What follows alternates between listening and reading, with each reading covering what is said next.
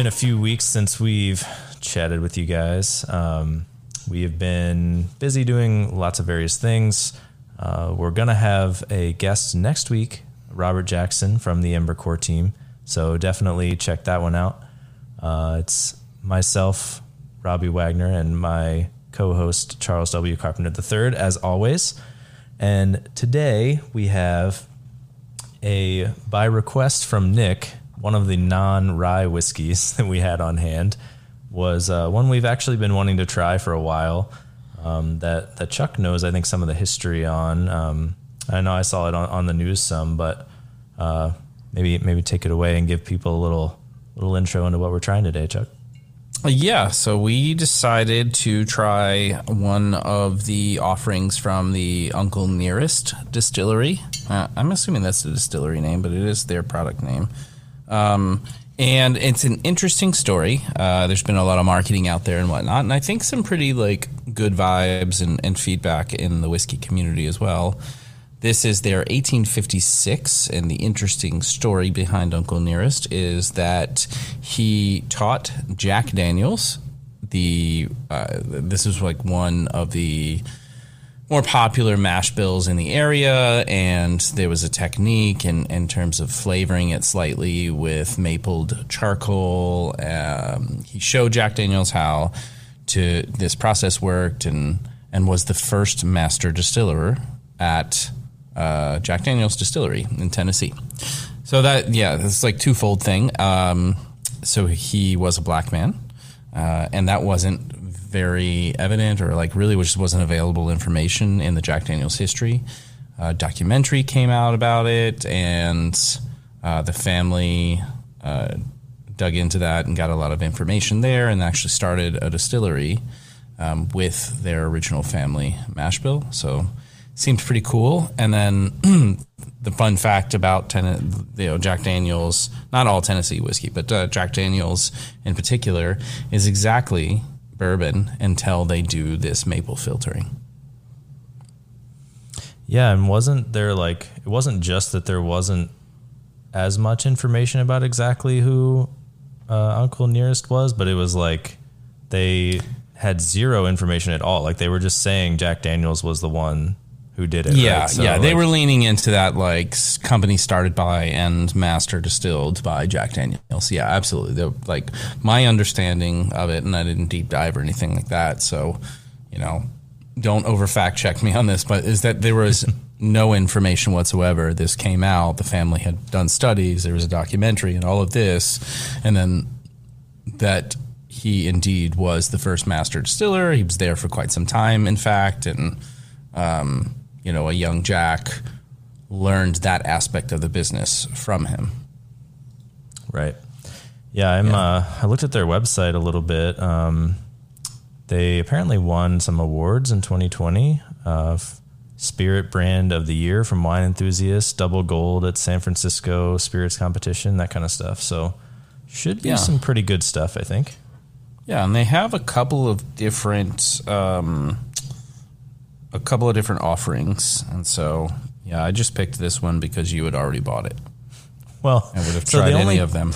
the only two they had at, at the Virginia ABC store were um, this hundred proof one or the like small batch ninety three proof. Um, but from their website, it looks like they have a barrel proof and a uh, maybe an, one other one. Um, not yeah, super I think. I've seen three at the Total Wine, and was interested because like sometimes Total Wine will have open bottles and let you do tastings and stuff, and I've just kind of been waiting to see if that was ever going to come to fruition, and then instead, you picked one up, and we had the ability to do it for the show, so why not? yeah. All right, let's pour this. Yes, and then while we, oh yes, we have to do the. There you go, right at the mic, and then hold on. Oh, there you go. Um, Yeah, there we go. Yeah. I'm going to transition into sound effects. The future Yeah. of Ship Shape is sound effects. Uh, Foley. Yep. It's called a Foley artist, by the way. Fun fact. Foley. Yes. Uh, I don't know why it's called that, but I learned that because I know you like these facts, these these tidbits. I went to film school for a year. Yeah.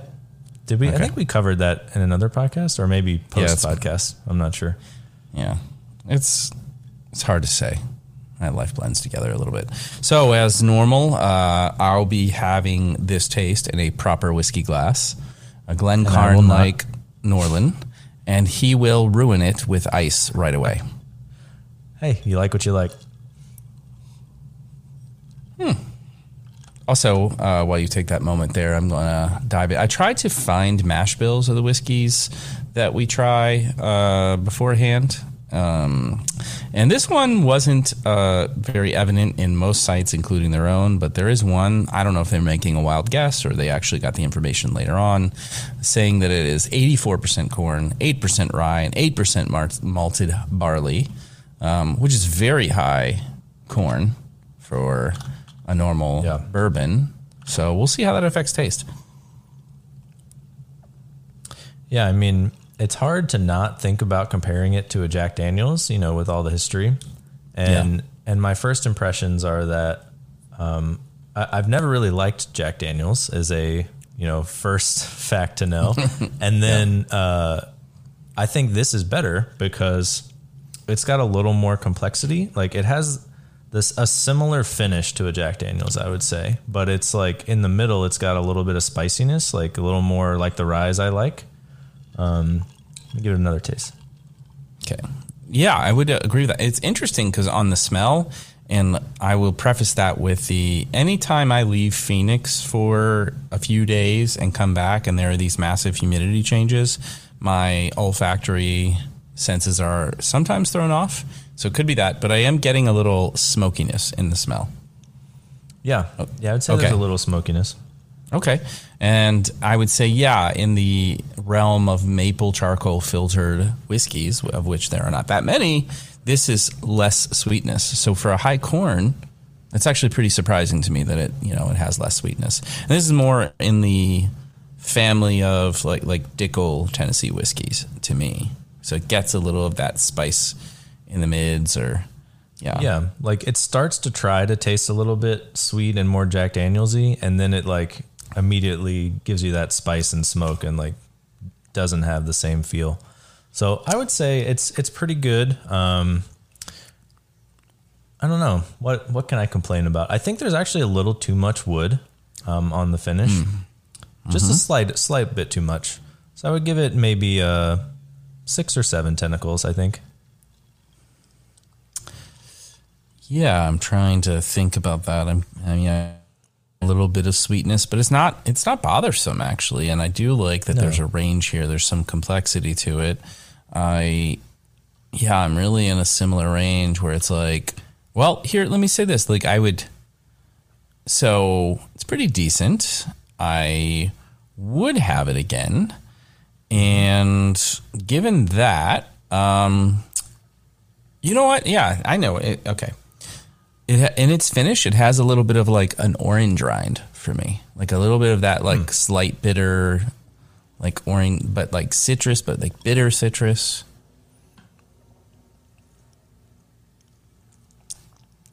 Yeah, yeah, a little bit. Yeah, I think uh, what puts this in the like, I wonder what the age is of it, and it's aged in charred oak barrels. We don't get to I know because think it's I read- American whiskey. Seven years is like their minimum, and then their Oh. single barrel is like eleven. Or am I making that Oh. up? Hold on, let's see. Okay. Uh, an eleven-year-old single barrel product and a seven-year-old small batch offering. So I'm. I'm gonna I'm gonna go seven seven tentacles. I'm giving it a seven. It's pretty good. yeah, yeah. I'll I'll round up to seven. I, I was on the fence, but it's. I don't know. It, it's not perfect, but it's it's pretty good. So yeah, seven Yeah. sounds good. I feel like the more I have it, the more I uh, am like, yes, I can actually, I could drink this through the night. I can buy this for sixty dollars, and and I don't recall what it costs, but uh, I think it's less than that. Uh, yeah, I do. I actually think it is less than that, but I know there's things. Their offerings are between forty and sixty, if I recall offhand, Yeah. and so that's why I was like, oh, okay, I want to taste this in some way before kind of really leaning in. And let's just say, like, if this was fifty dollars a bottle, like, I wouldn't feel bad about that. I would feel like, yeah, this is a tasty product for that. And I, in fact, would rather have this than Jack Daniels. yeah. I, w- I would rather have almost any whiskey than Jack Daniels. Some I think people love it. I, I don't know. I mean, you know, people like different things, but Yeah, but I mean, Jack and Coke is the thing. So let's take this sweet thing and mix it with another sweet thing. So I, I don't know. well, okay, so that's different. Like I, I'll have a lot of whiskeys and Coke, but what whiskey am I going to sip on is not the same thing. Too much Jim Beam and Coke in college, and so Mm. I'm not sure I can do a whiskey and Coke. I haven't approached it in quite some time because I actually drink whiskeys that taste good on their own now. Yeah. Yeah, Jim Beam is also pretty sweet and I don't know, we used to mix it with Kool-Aid, which is not recommended. no, no. I can recall chasing a decent amount of like very terrible liquor with um, things like Mountain Dew or like Hawaiian Punch or just anything you could find that didn't taste like, you know, terrible vodka or whiskey. So, yeah. yeah. Yeah, we used to. Uh, one of my roommates in college would mix like several different liquors. Like he would get out. We would have like a blue raspberry liquor, like a normal vodka, a whiskey, maybe some gin. You know, all these different things, and he would mix all those and like put some soda in it or something. I was like, that has to taste like the worst thing ever. Yeah, yeah, you're yeah. It it really is like an efficiency model, I guess, because you're just saying like I need all these things in order to get drunk, but I don't want to taste them, so I'm going to put this other very strong, non-related thing over top of it and just hope it works out. Spoiler alert for anyone who's listening, which I can't imagine, uh, who hasn't gone down this path or knows better. It doesn't taste good. Yeah, would not recommend. Yeah, would not recommend. That would be negative four tentacles. yeah. if it's in a plastic, if if you're getting hard liquor in a plastic container, no, step away. Don't do it. Just go buy cheap beer. Better. Yeah. I mean, on the other hand, like if you can get your hands on grain alcohol and put a lot of that with everything you've got in your house in a big bucket, it's usually pretty good. So yeah, okay. So I am from Kentucky, as I probably mentioned before. Um, so I've had some moonshine here and there, a couple of times, and I know what you're referencing. Although I don't think we ever made it with straight up moonshine. You'd get a little moonshine, and then you just had to like kind of drink a little of that just to see if you could survive. But you know, you can do it with Everclear too. Um, and you mix it with a bunch of fruit and juice and whatever else. We I've heard it called creek juice before. We called it jungle juice. Jungle juice was the other one. So I was just going to leave you an opening there. Yeah, I mean cuz you're from Virginia. I mean that's the South. It was the it was the epicenter of the South at one point. So I Yeah. didn't know if you, you know, we we have a similar experience in those ways sometimes. Yeah. Yeah. I mean, we would go, uh, you could get Everclear either in West Virginia or South Carolina. So we would go down to the beach and just stock up on Everclear in South Carolina and then bring it back. And like, it's also fun to like throw in fires and like it just explodes on impact. It's pretty cool.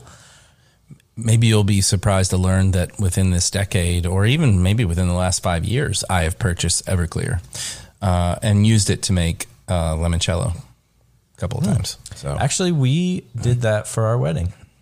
oh, nice. There you go. Yeah. Yeah, love it. I like limoncello. Um, I do think it needs a strong alcohol flavor to counter the sugars and sour and just all of those like amaros that are fruit based. It's kind of fun, and I like nocino quite some, quite a bit. It's really hard to make a limoncello in America though, because like they got the giant lemons over in Italy, and you have to peel a thousand lemons here to make a batch. Yeah. Um, I don't. I can't remember how many I would typically do. So I would like essentially be shooting for like one or two 750s and probably end up with like two dozen lemons or something like that. But uh, citrus here in Phoenix is really good. So, I mean, this kind of like Southern California has a great climate for citrus, and there's tons of citrus, especially like in my neighborhood now. Um, there, there used to be a number of orchards here originally and so there's still like some lingering citrus in the neighborhoods and so your neighbors will always be like putting out grapefruits and oranges and, and uh, lemons we have some very interesting meyer lemons actually that would probably be pretty good for that Yeah, I think we're gonna experiment with like some in pots that we can either bring inside or get like a little greenhouse or something because it'll definitely freeze here, so we can't grow but so much. But I'm gonna give it a try. Yeah, I want to try avocado. Yeah, Caitlin wants to do that too because she has avocado toast like every day. So I try to grow some and at least partially eat those. Yeah, Yeah. Okay. So that worked out. yeah. So GraphQL, how you feel about that? Well, I have uh, a lot of experience with it um, in the last couple of years. So I can definitely see some pretty good use cases for it um, outside of like consistency and predictability in your request and response areas.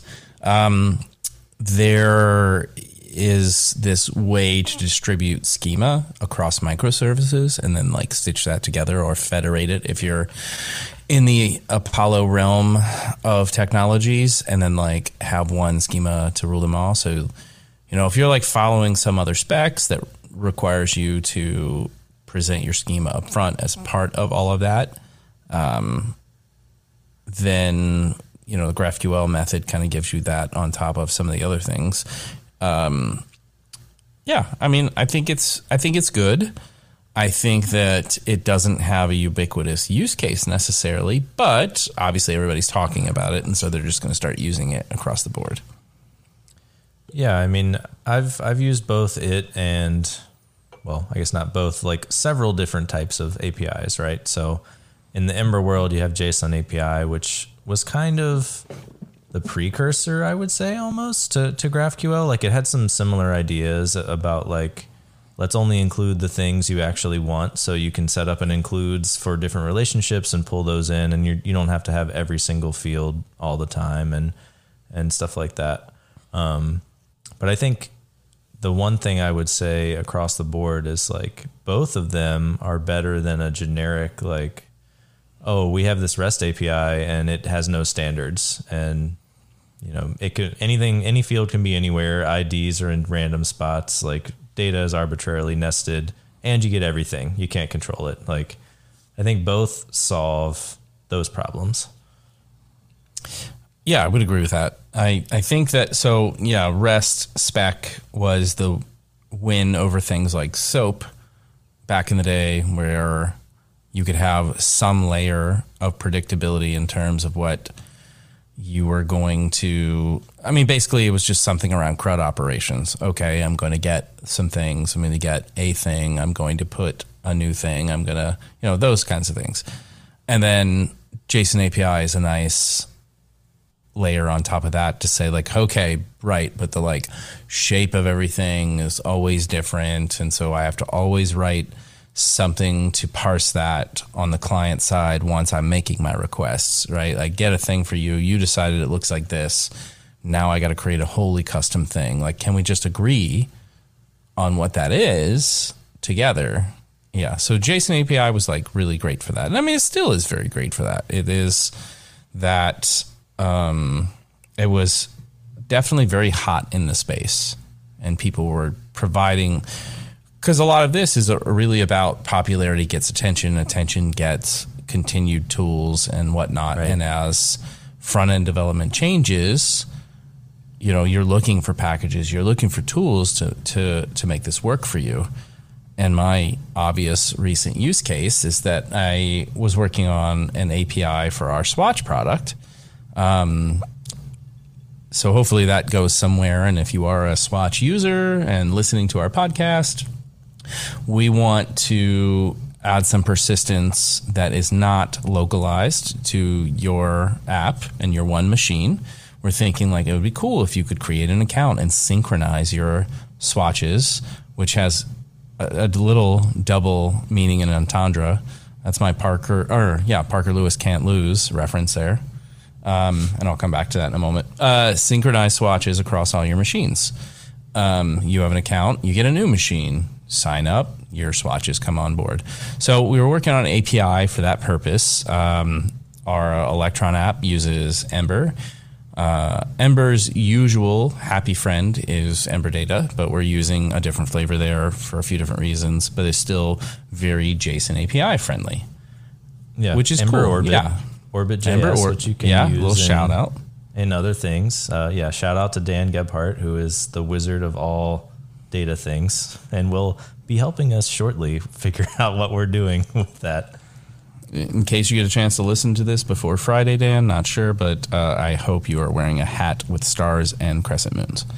Um, so yes, it, JSON API friendly uh, packages and uh, data persistence models, but I was working on this API and doing it in serverless, um, and yeah, so trying to support serverless TypeScript things, but then JSON API is sort of the forgotten stepchild over a couple of years. I mean, there's a lot of great things out there for it, like and but if you kind of divert from this this obvious ecosystem, then things become more challenging, and it would have been a lot faster from a serial from like an intake serialization and deserialization standpoint in order to put it into databases to not be JSON API, right? Like they didn't that's not a friendly thing for this last couple of years and GraphQL would have been very easy.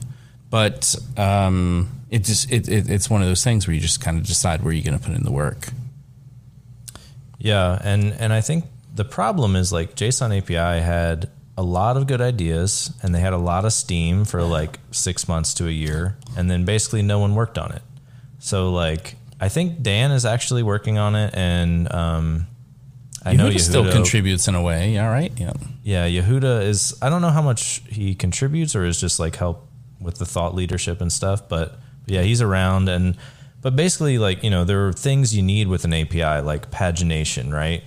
Which does not exist in JSON API. So it's just like you can do your normal things, like find all of this type of thing. Cool, I've got this query to get it all. But if I want to paginate it, or I need like some special meta, or like different things, you've got to do like really custom serializers and adapters and all that to like make all that work, um, which is fine. And there are some decent examples to do that, but I would imagine, hopefully, GraphQL supports those things.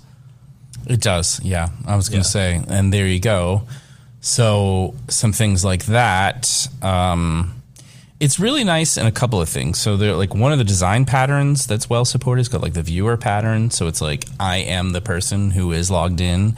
Now show me the cascade of things that is available to me. That's essentially sort of like everything that can be included. But then you have field level inclusion.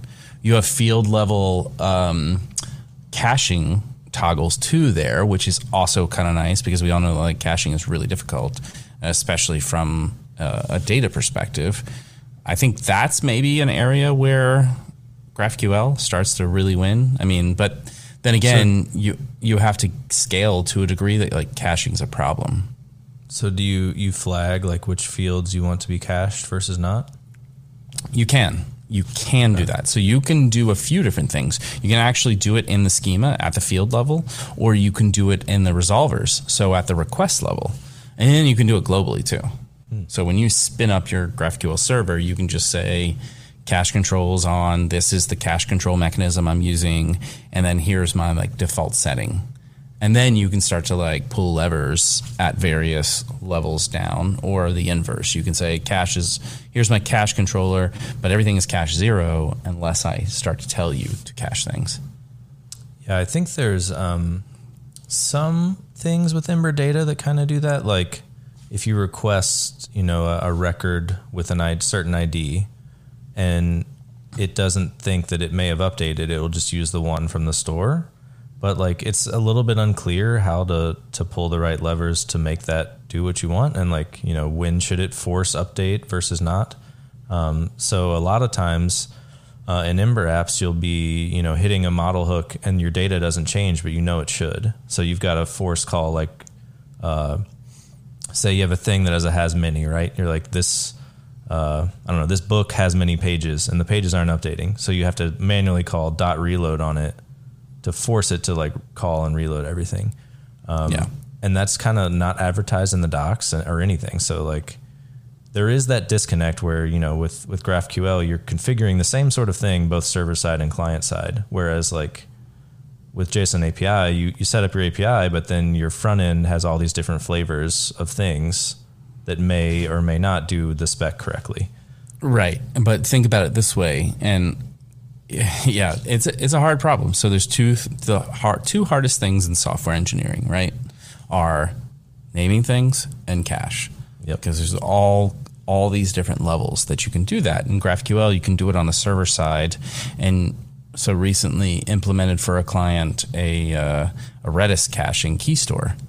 And that says anytime that a query comes in that looks like this, it triggers this key. I already have the response. I don't need to go ask the service for that. And that's pretty powerful to a degree, right? So, yeah, you could do it within the client, and that gives benefit to that particular client. But if you do it on the server layer for things like this, like, oh, yeah, I have a product, its description never changes hmm. or doesn't change very often. So I'm willing to let that description say persistent for a month or something like that. And once the first person hits it, you know, I get that for quite some time before another person has to trigger that refresh. So, and if it is that important, my change, well, you know, I can go into there and manage that key store. Right. Yeah, I don't. I don't think there's anything like that for JSON API. Um, yeah, know, I think I, that they're more like it's not built into that particular spec. You would be making decisions. From what I recall, and and uh, working with some of those, like you'd be making those decisions as like an additional service layer. Mm-hmm. Yeah. yeah, I mean, we should probably have a guest sometime who is an expert, and they can refute everything I've said. But uh, you know, from my understanding, it's it's missing a lot of these things. Yeah, would be, so Yehuda. I know you're listening. I'll get some spare time. not listening. you're in, in, case you're not in a current Twitter fight. Um, you know, yeah, come on and let's talk about these things. Because I do think JSON API is a great product. I think that if you're doing a normal like REST CRUD uh, API and you know you don't have the use case or skill set or desire to utilize GraphQL, you absolutely should be using JSON API. And even if you do have some of those things, you should be asking yourself the question, like, am I using GraphQL because like because it is another layer of learning things, complexity, and all those kinds of things. And JSON API is just giving you like you're just agreeing to standards and expectations right. are known between the teams working within this application. And that's a great thing. That's a huge thing. Yeah, conversely, there's this uh, this testing. I want to loosely say testing uh, library ideology, you know, foundation website, whatever. It's called Pact, P A C T, and. Okay. You so it has its own kind of standard that you create. Say you create an API and then you run it against this Pact engine, and it creates the contract there and then that contract is shared between say your API team and your app, you know front end application team. And both are doing tests against it. And if anybody is doing something that doesn't pass the pact or changes the pact there are flags thrown up. And then great you work on that and whatever. Okay now we know we're, we're going to generate a new pact. And now you know we just make sure that like API changes don't happen that are going to go upstream and just weren't tested or whatever else. If you just break the pact, that's all you need to know. You don't need to test against the other application and hope they have integration tests that cover your use case. You're now just yeah. like both opted into this like mutually exclusive thing. Yeah, I mean, I know a lot of times when I'm starting a new feature, you work with the back end folks and you you know you spec out what the API should look like, and you both kind of build for a week or two or something, and come back together. And usually during that time, if you're not communicating super well, one or the other of you deviates from from that what you agreed upon, and then you know I've spent two weeks building a thing, and it's like, well, the IP, API has like these ten different fields, and we changed the names of all their relationships, and like, okay, yeah. well, that's going to be like weeks more of work for me to fix that because you didn't let me know. So if you had that pact thing, like that would let you know ahead of time. Yeah, yeah, you can basically like develop against the pact. I do think that that's also like an advocation to simulation layers. I think that there's something to be said for what can be accomplished in a quick simulation layer.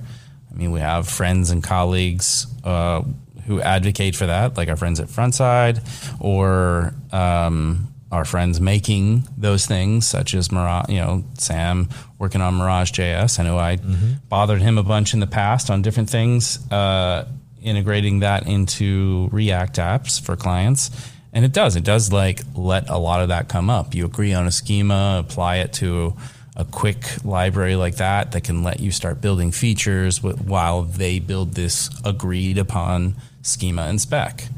Uh, yeah. And if they askew from it, well, then great, things aren't working. Let's go back and, but it doesn't like, oh, we've delivered your feature. Oh crap, there's a bunch of bugs that we didn't account for. Yeah. Yeah, I mean, having some visibility into the fact that the other side changed is really all you need because you mm-hmm. know your tests may be passing, but if they have no knowledge of the changes on the other side, yeah, you no your tests make a lot of assumptions of an agreement that may not have been met. Right, and uh, yeah, yeah, it's interesting. We you need to like find ways to meld, like melt the boundaries actually because I always hate the sides. You know, either the front side or the back side or the. Blah, blah, blah. I don't know. We're all trying to deliver a thing because guess what? Your customers don't care. Your product owners don't care. You know, business stakeholders they don't care. They don't care who has what part of the problem. And so, yeah, yeah, it's just got to work. Mm. Amen. Speaking of work, uh, I've been doing the most work into different things that I've not had a lot of experience in recently with um, all of the stuff with uh, for those that don't know we just bought an office building um, and i've been like this whole process is ripe for disruption because i've been doing you know this back and forth with the lenders and the the real estate agents and the uh, title company all this stuff that like when you buy a house as a consumer is kind of all handled for you. Like you choose a real estate company and and your agent because they're getting this commission, like kind of handle everything for you. That They're the go between. They make sure everyone's on track and like everything's going smooth. None of that happens on the commercial side. Like you have 15 people emailing you being like, "Hey, uh, I've been waiting for two weeks. Where's like this document? Like, oh well, if you had called this other guy, like he has that document. Like, no one talks to each other, and it's yeah. it's terrible. Like I, if we had the time and the budget, I would build the same thing as Better.com, which is a great app uh, for the commercial side. And it used to be an Ember app and is not anymore. I think, unfortunately. Demand and hiring screams again is what I think is happening there. Yeah, actually, um, the the guy that I don't know if he's I guess he's CTO or CEO or something. He like came from or maybe I don't I don't know one of the technical guys I talked to on on Twitter, and he uh, he came from Spotify. Like he's a big, I guess technical person that people know. I, I don't know of him because I'm kind of siloed to the Ember community a lot of the times, but.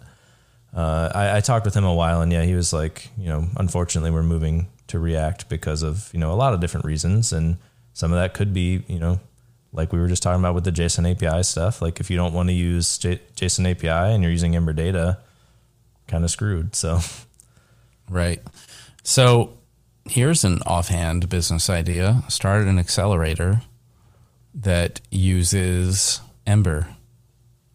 Uh, the the thing is, is a lot of these like programs, um, code schools and accelerators and all that kind of stuff. Um, they all use React, right? Because it's the one size fits all in a way, or at least that's the assumption.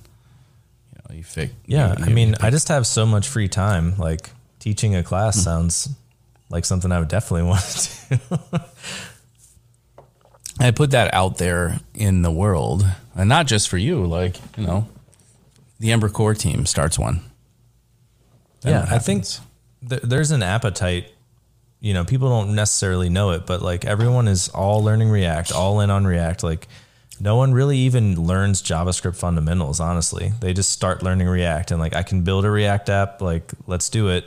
What happens if React goes away? Like frameworks go away eventually, right? So Yeah, You know, no, one- and, that's hundred percent true, and you're screwed, right? Like Yeah. there was a there was there was a time in my career where I was more like web designer, but implementing some stuff on sites and all that kind of stuff, and interactivity in that way, and not just doing like the simple HTML CSS thing, and. Uh, my flavor of things was jQuery.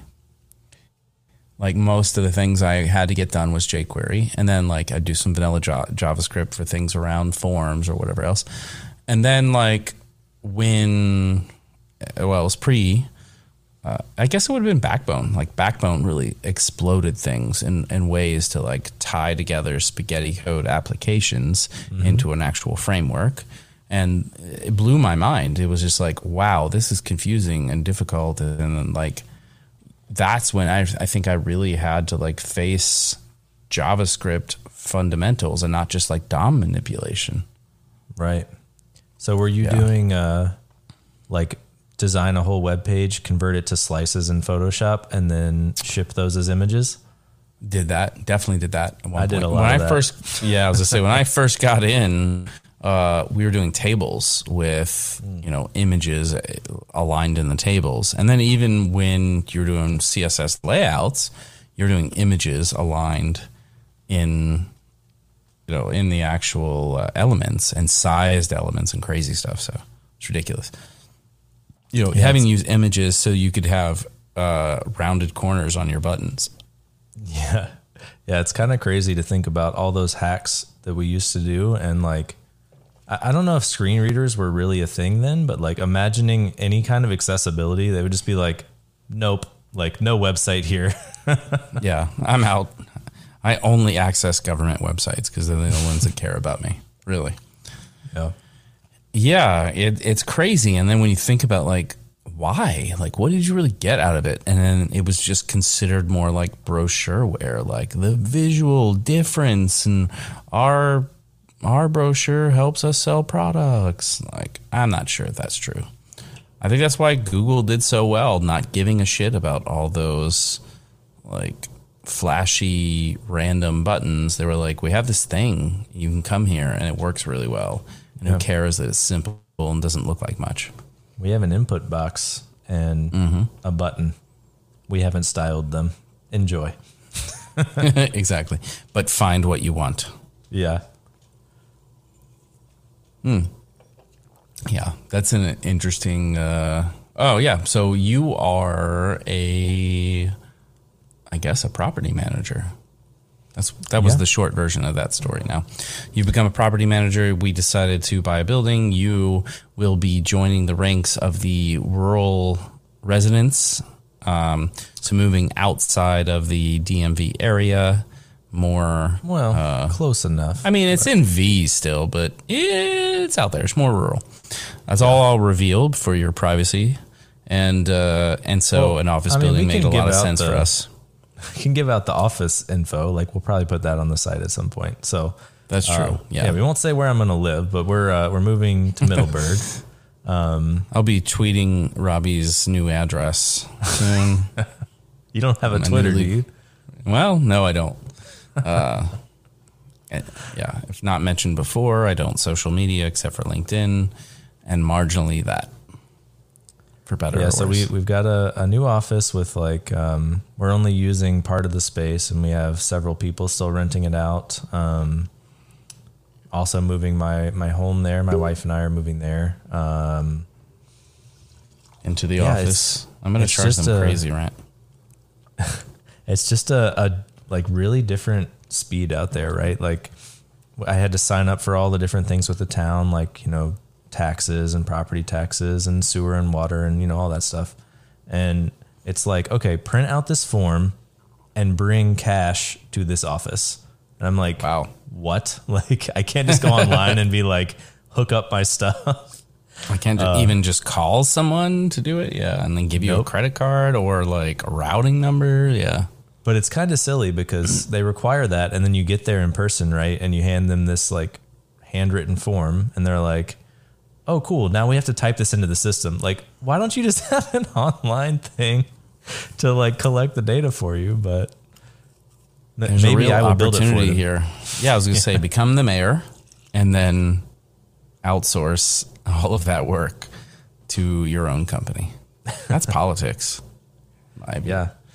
But I mean, on the flip side, everyone there is super nice. Like everyone in, you know, closer to DC is just super busy, you know, angry all the time. And, and everyone there Their is heads super down. friendly. Yeah, yeah, I would agree with that. I when I had moved to DC originally, it was like a nice change of pace for where I wanted to be at the time, which was coming from Phoenix, the West Coast.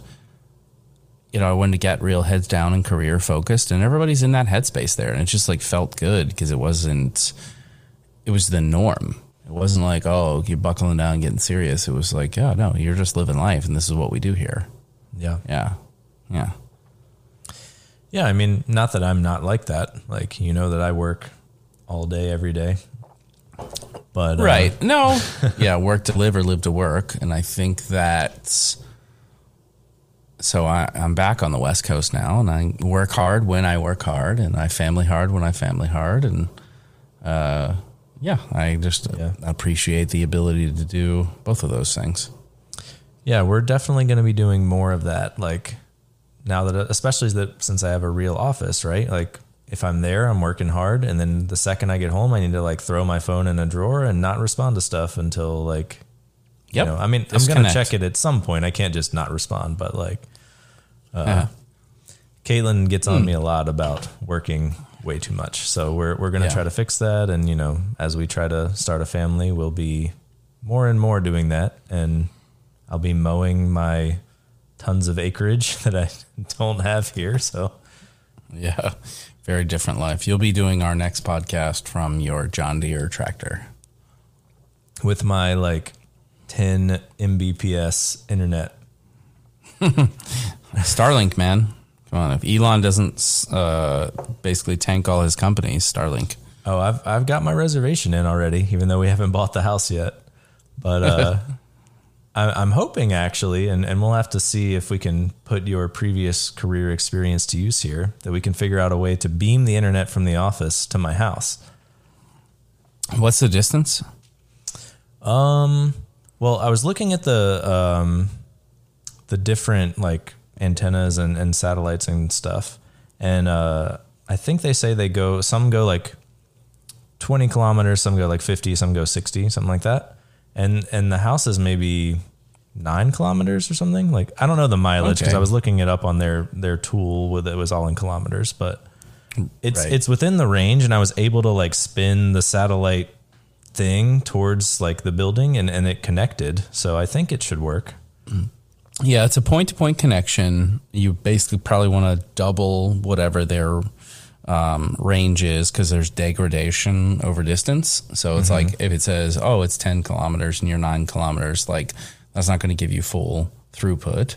Um, You also have to bear in mind height and um, barriers in between. So it's sort of like, but you can mount a pole, give you a little bit of additional height, but then you have weather. Thing. There's a lot of there's a lot of things there to consider. So- but I mean, it'd be kind of fun to try. Do you, uh, assuming we're not serving other people, right? It's just to Yep. send me stuff. Yep. Do we have to like register with anyone as like we're putting No. out these airwaves? I don't even think you have to register your spectrum regardless. I think it's like an open spectrum for these particular reasons. They don't like start selling off the spectrum and trying to close it down unless XYZ thing happens. I'm fairly certain. I'll double check that. It's been a while, Yeah. but uh yeah, you really just more have to consider like the the radio waves like shoot out to a distance and they start to lose so uh, lose like trajectory they start to lose throughput um, how many trees are in the way all kinds of like crazy things. So like height is nice. Like if you can go up and shoot down that gives you a bunch more um, you want to power up. Yeah it'll be fun. We can do a little project there. Put up a pole Yeah. put a antenna on it put an antenna on yours see what happens Yeah. I mean, worst case, we have some nice equipment to resell to someone if they're interested. Yeah, yeah. And bear in mind that I did this like 20 years ago, so I'm hopeful that technologies have improved anyway. Yeah, I mean, it seems like there's a lot of different options, so I think something might work. Yeah. Um, so I want to regress a little bit to one of your previous statements, which was about wanting to or having the ability to throw your phone in a drawer and disconnect a little bit. Mm-hmm. And I, coincidentally, have recently been able to do a little bit of that. Uh, so my wife and I have decided to be vaccinated and once we did, we felt like it was, you know, a little more comfortable to like safely travel some and, and took a long weekend in Mexico. We so here in Phoenix, we there's like a um, fairly close places like four hours away. Uh, it's Puerto Penasco. Us us locals call it Rocky Point. Uh, you get to the Sea of Cortez, you get some like really beautiful clear water. Um, it's pretty warm. Actually, it's kind of nice, and like unlike going to California where it's like cold year round almost. Um, great seafood, especially like shrimp and a few different fish and whatnot. So, yeah, that was that was kind of a fun thing. It was like crazy because it's been now over a year in this quarantine during the pandemic and just like really being careful and taking our time and like for us we just deciding to just minimize contact and and um, yeah, it's just because we have the ability to. And then now, go out, go travel, uh, get a little sun.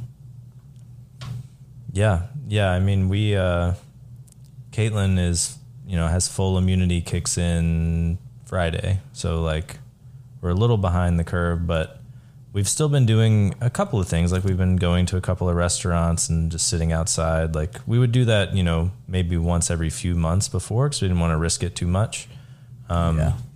But now that you know the cdc has said basically anyone vaccinated doesn't have to have masks like we can just kind of do whatever we want and like everyone else is also jumping on that train it seems like because like there's this new bar that's over the water uh, in alexandria called barca and we were like, oh, cool. Like, let's book a dinner there and like go sit out on the pier. They're booked for dinner through August. Like, everyone is like, hey, this is cool. Let's book it. yeah, hard. That's a that's a tough problem to have. Um, yeah. But yeah, that's funny. So like uh, cultural variance there.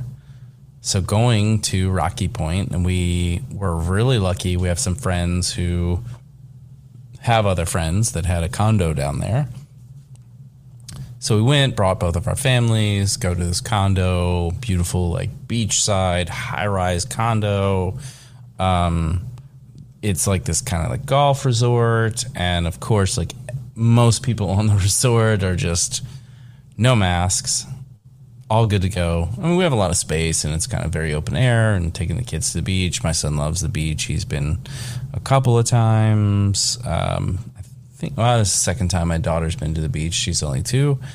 Um, what do they like to do then, at the beach? You building like sand castles and forts and stuff, just hanging out? Yeah, exactly. Like digging sand, um, run into the water a little bit and run away when the like small waves come at you.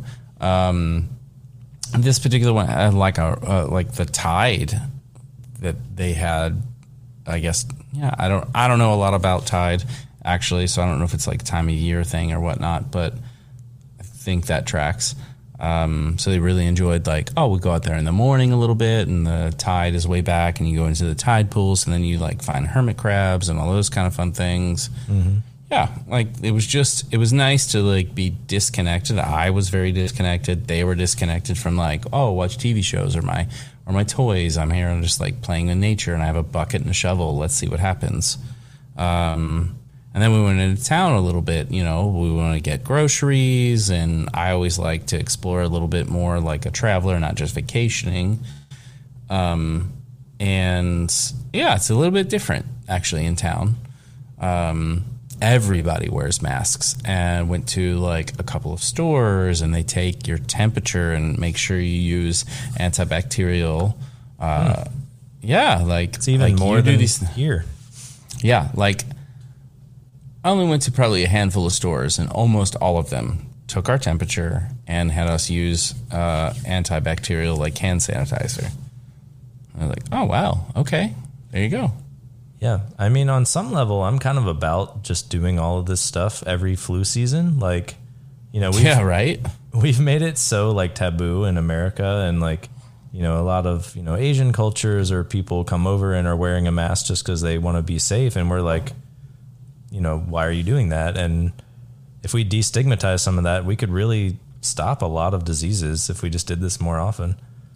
Yeah, like I mean, I guess you survived this the flu a bunch, but like also it's miserable if you could not be mm-hmm. sick for that time frame, not feel that way, and just be inconvenienced, which isn't even that inconvenient, right? Like. I don't want to sit in my house for years, but I also don't think it's a big deal for to wear a mask or for someone to take my temperature really quick or for me to use ha- and or for me to use hand sanitizer. Like it was a 10 second experience and then we were in and finding what we need to find, make the purchase, whatever, and then leave and take off your mask. It really wasn't a big deal. Yeah. Yeah, I don't want to get too too political about it, but uh, let's just say I've been to a lot of places down in Franklin County at the near the lake where you know, it's a different world and like I I just will never understand why people can't take the 2 seconds to like protect themselves and others, but we we won't get into it too much. I think you did a little bit.